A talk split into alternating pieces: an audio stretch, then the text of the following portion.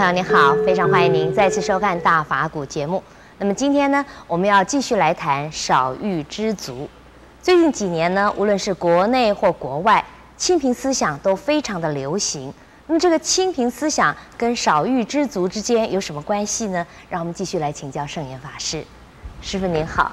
你好，你好。是，啊，师傅，我刚刚提到，就是说最近几年啊，这个清贫思想啊非常流行，很多人就提倡要清贫过生活。嗯，这种思想或者这种这种呃流行风是因何而起的？那因为物质的生活过于的丰富啊，会造成人的这个堕落，呃，心的堕落。还有身体的不健康，呃，居住环境的污染，这都是呢，呃，这个原因之一。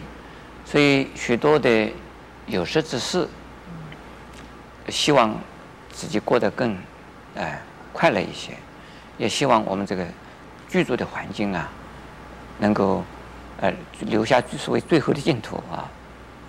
因此呢，提倡所谓清贫思想啊。这个跟佛法讲的少欲知足啊，可以是相应的，但是不一定相同。啊、哦，怎么说？哎，呃，因为清贫思想，它就是，呃，目的是为了啊、呃、自利的，还是自私的啊？自利的，那因为过得快乐一点，过得负担少一些。那么这一些呢？简单一些。啊、呃，简单一些啊，呃，这些思想。呃，是还是以个人为出发点的。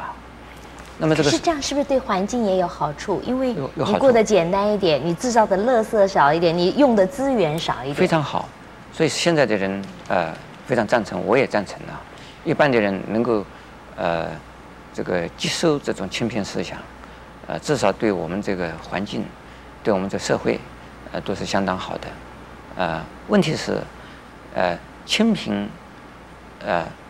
清贫，并不等，并并并不等于说我们要去过那种穷人的、贫寒的、孤苦的生活。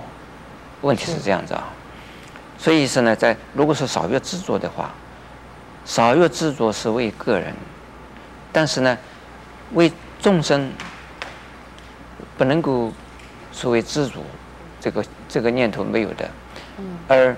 要发悲愿心，要对众生的奉献、对众生的利益、众生的幸福是无限的，要把这个世界建设成为啊，所谓人间的净土。那这为众生呢，不能够说我够了，我们就够了，我们就够了，不行，应该为众生呢谋取福利，但是应该配合清贫思想的观念在里头。也要使得众生呢，不要贪求物质上的呀太多的这个呃享受，呃或者是呢过分的呃物质的便利的享受，呃如果物质的享受太多太便利之后呢，可能我们的人的健康也有问题，我就没有事情做了，啊、呃、因此呢，呃所以是这个需要呃要动，啊这些需要生产，但是生产的这个。目标并不是为了自己个人啊，啊的一种享受，而是希望能够提升这个众生的或者是人类社会的那个繁荣。人类社会的繁荣和清贫思想原来应该是冲突的、矛盾的，又是繁荣啊，你制造的垃圾越多，一定是这样子。你使用的资源也很多。哎，使用的资源也很多，但是现在另外一种思想就是叫做。永续的使用，嗯，永续的经营，永续的循环的不断的自自然资源的使用，但是在我们这个社会，在这我们地球上，有许多的资源是没有办法重复使用的，只能够使用一次以后没有用了，或者是呢，使用几次以后啊，它就变成了啊，就用用光了，用完了。那我们地球也有一天用完了为止，因此我们要用种种的方式。来设想啊，不要使得那些一次用完的东西，用了就不能用的东西，再继续继续的开发它，继续的来啊，这个浪费它，或者是用完了几次以后就不能用了，这些东西最好保存它，不要用它。用我们的头脑，想想办法怎么样子生产，生产这一些不污染环境，又不会呀、呃，消费消耗这个我们自然资源的那些东西。那么，可是我又想到，就是说，这种少欲知足跟这个清贫生活，跟我们所说现代人要有要生活要有品味，呃，生活要过得精致，这中间有没有有没有相容性，还是说这一定是矛盾的、抵触的？我们能不能又少欲知足，可是生活过得有又精致又品味？会过的人，这是相通的，互相啊，相互为用的；不会的人。那就是抵触的，因为讲精致来讲的话，什么叫做精致？